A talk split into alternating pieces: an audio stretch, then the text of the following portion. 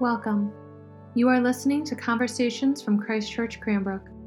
We are a faith community located in Metro Detroit who have been transformed by God's acceptance, love, and grace. Whoever you are, wherever you find yourself on the journey of faith today, we pray this podcast will feed your soul and inspire your spirit.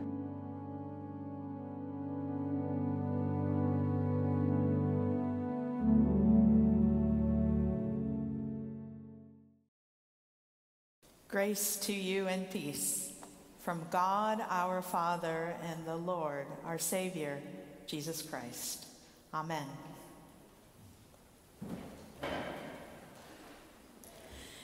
Since our parents died, my sister and I see less and less of each other. She, um, she actually used to come and visit my parents, and my parents lived with us, so that was how I got to see her. But since they're no longer with us, um, and we both work full time, we just don't make the time to see one another. And finally, we got so irritated with that fact that we decided we needed to do a video call each Friday. So each Friday, um, she and I find like half an hour, and we share what's going on in our lives, the, the little and the big. And and um, this past Friday, um, I was telling her that I was going to preach on the parable of the talents. And my sister's not Christian, so she said, What's a parable? And I said, Well, that's a story that Jesus would use um, to kind of share some, something or, or reveal a hidden truth. And she said, Oh, like Akbar and Birbal. And I was like, oh my gosh, I completely forgot about Akbar and Birbal. Akbar was a, a, a, Muslim emperor in the Mughal dynasty in India, and he had a wise man who was a Hindu named Birbal. And these stories of Akbar and Birbal are famous, uh, especially among children in India. And when we were growing up, my father would tell us these stories.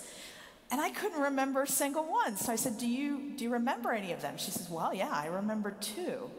And she told me both of them. And I'm going to tell you one. If you're interested in the second one, email me. But here's the first one that she told me, and I think it's my favorite. It's about a time when a man came into the emperor's court and he challenged the emperor. He said that he was going to be able to stump Birbal, the wise man. And if he did, would the emperor give him a large sum of money? And the emperor consented. So they called Birbal in, and the man said to him, I speak five languages fluently. Can you tell me which one is my mother tongue? So Birbal asked him to speak all five languages. And he did. And indeed, he was fluent. So Birbal thought about it and he said, I'll tell you what, why don't you stay in the palace? Stay here, have a wonderful dinner with us, enjoy the evening, and tomorrow I will tell you what your native tongue is. And the man agreed. So that night they had a sumptuous feast with everything laid out. The man was happy. He went to bed, and in the morning, there came a big bucket of cold water that was poured on him. The man got out of bed and swore in his mother tongue.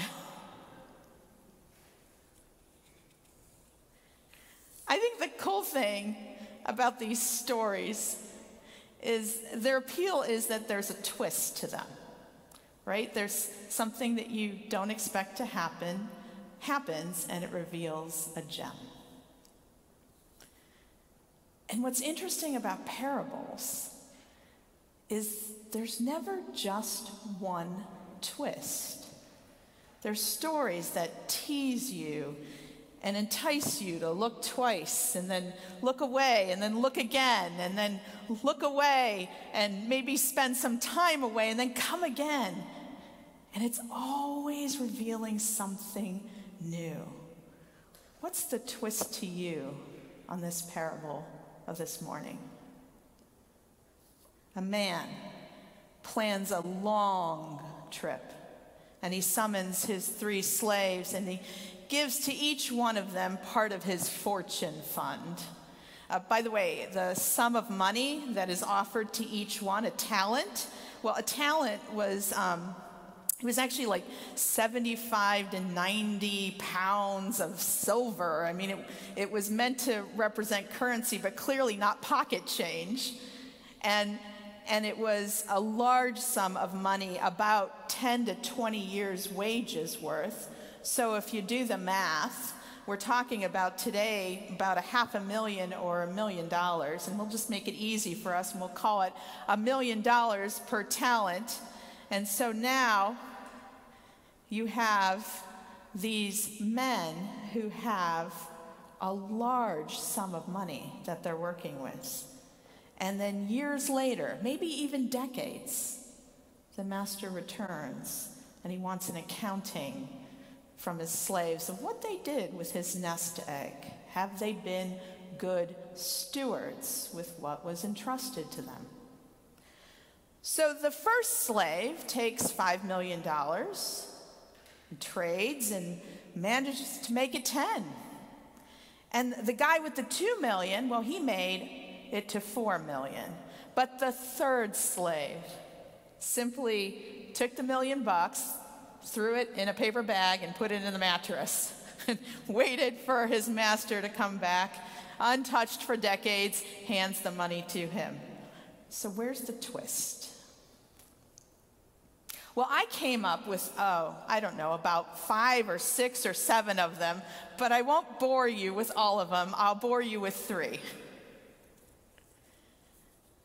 So perhaps the twist to you is that the word for the large sum of money is talent right? I mean, and that has that double meaning for us that it means to be not just about our resources, but our God given abilities. What are we doing with them?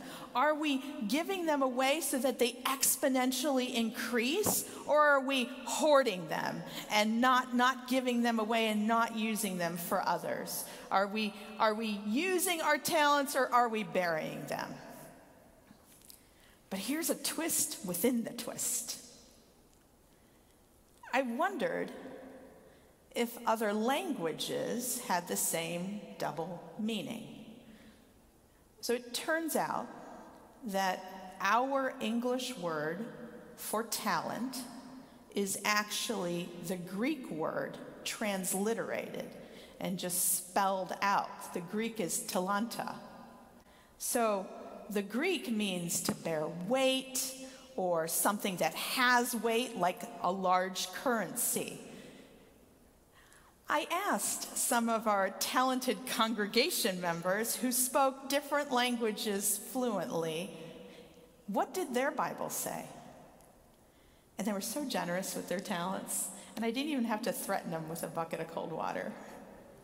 So, in German, Christa Albrecht, she looked in her German Bible and she discovered that the word for talent in English would actually, in German, switch back and forth.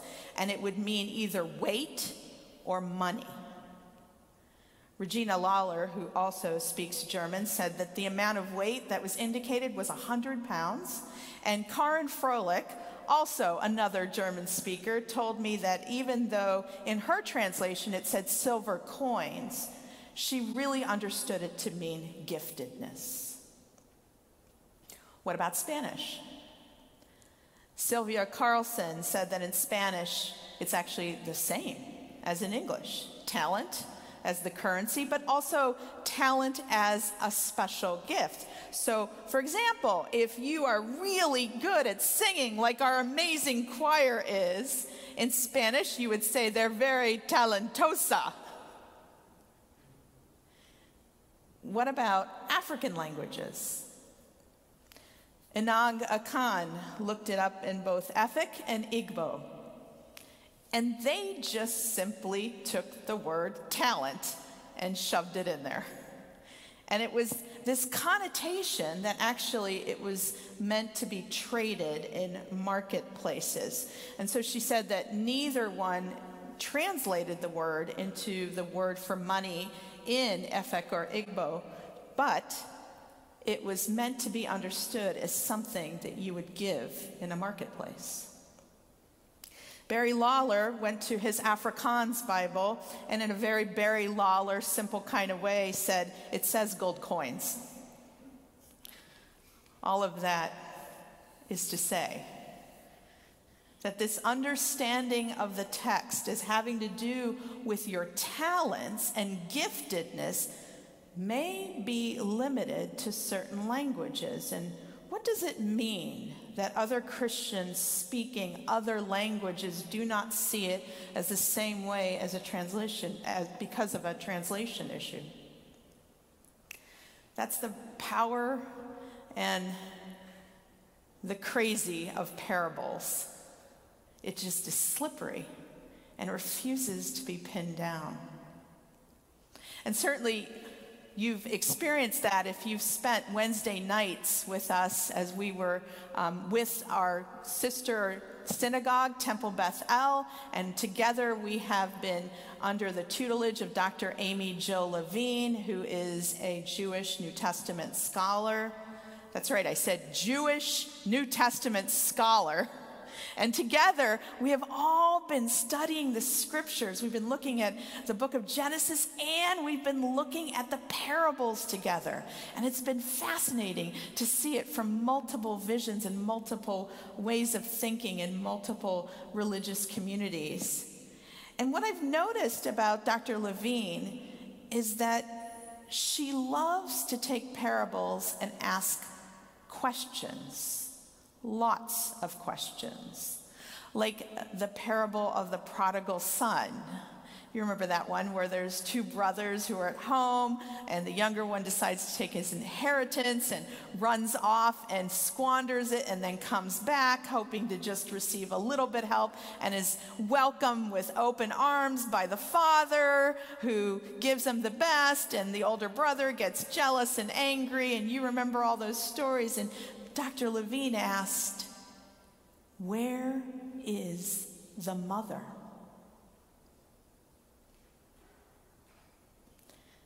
One of the participants of sharing stories emailed us, the clergy, and told us how much she's been enjoying our, our class and she said that she started sharing this way of wrestling with the parables with her family. And her son was reading the parable of the talents. And he asked this next question, which is my second twist Where's the fourth servant?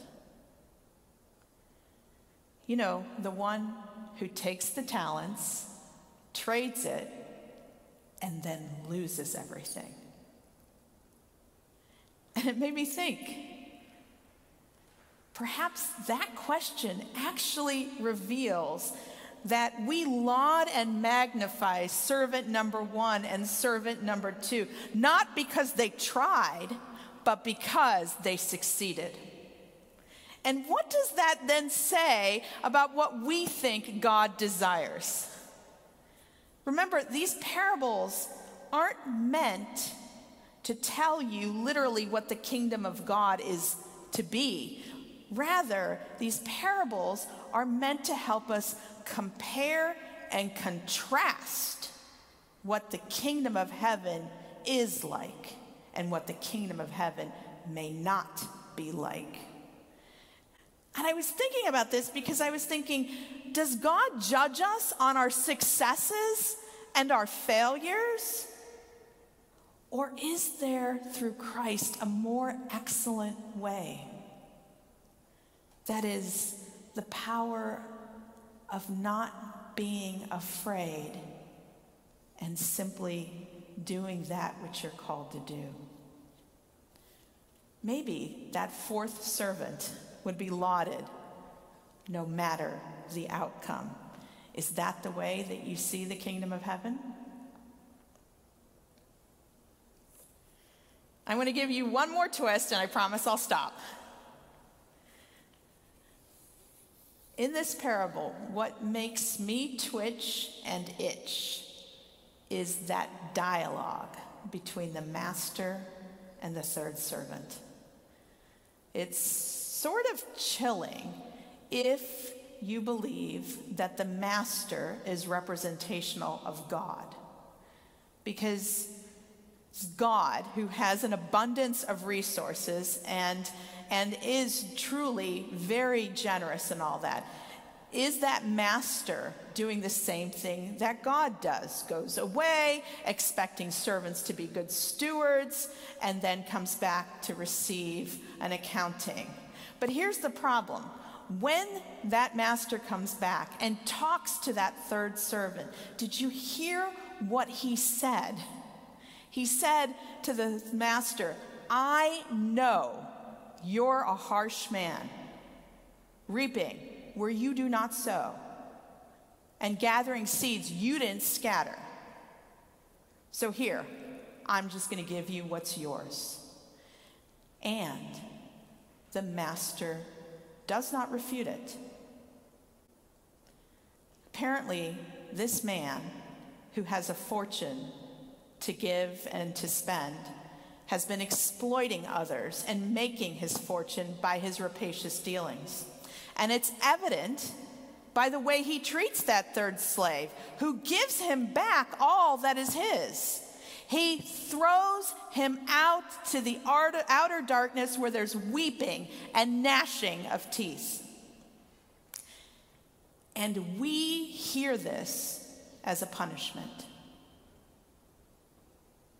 Except my question to you, my twist is where do you expect the crucified God to be except in the outer darkness where there is weeping and gnashing of teeth. Do you know during the pandemic, dentists have seen a huge increase in patients that are coming in? Why? Because we're all grinding our teeth and we're chipping it.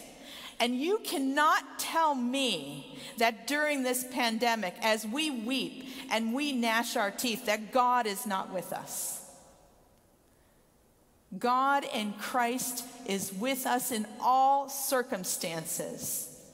And why I love this twist in the parable is that it's actually saying that as you face your daily problems, whether you have to figure out how to invest lots and lots of talents, whether you have to figure out to what's going to put ta- food on your table the next time, and whether you have to figure out what to do in the next hour, as you face every single choice that you are making, what this tells me is that you are called to be yourself and make the best possible decision that you can make and not be afraid of the consequences.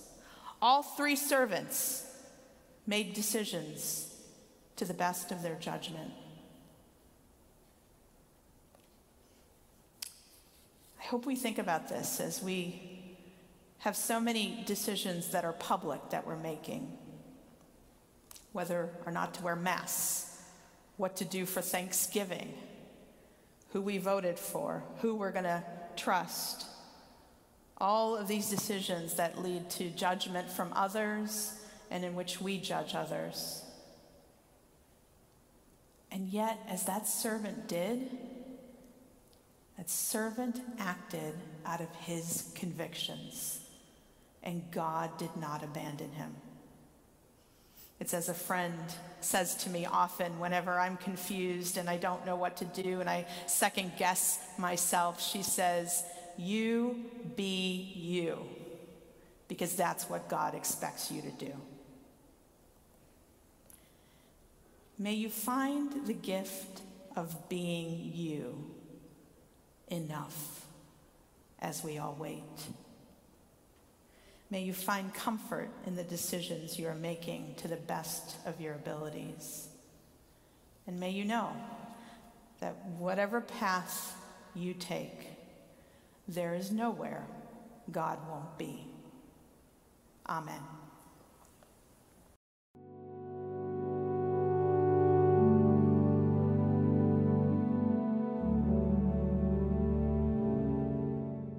Thank you so much for listening to Conversations at Christ Church Cranbrook. To learn more about our mission, worship services, and learning opportunities, please visit us at christchurchcranbrook.org. You can find us on Facebook and Instagram at Christchurch Cranbrook. We look forward to you joining us again, and may God bless you now and always.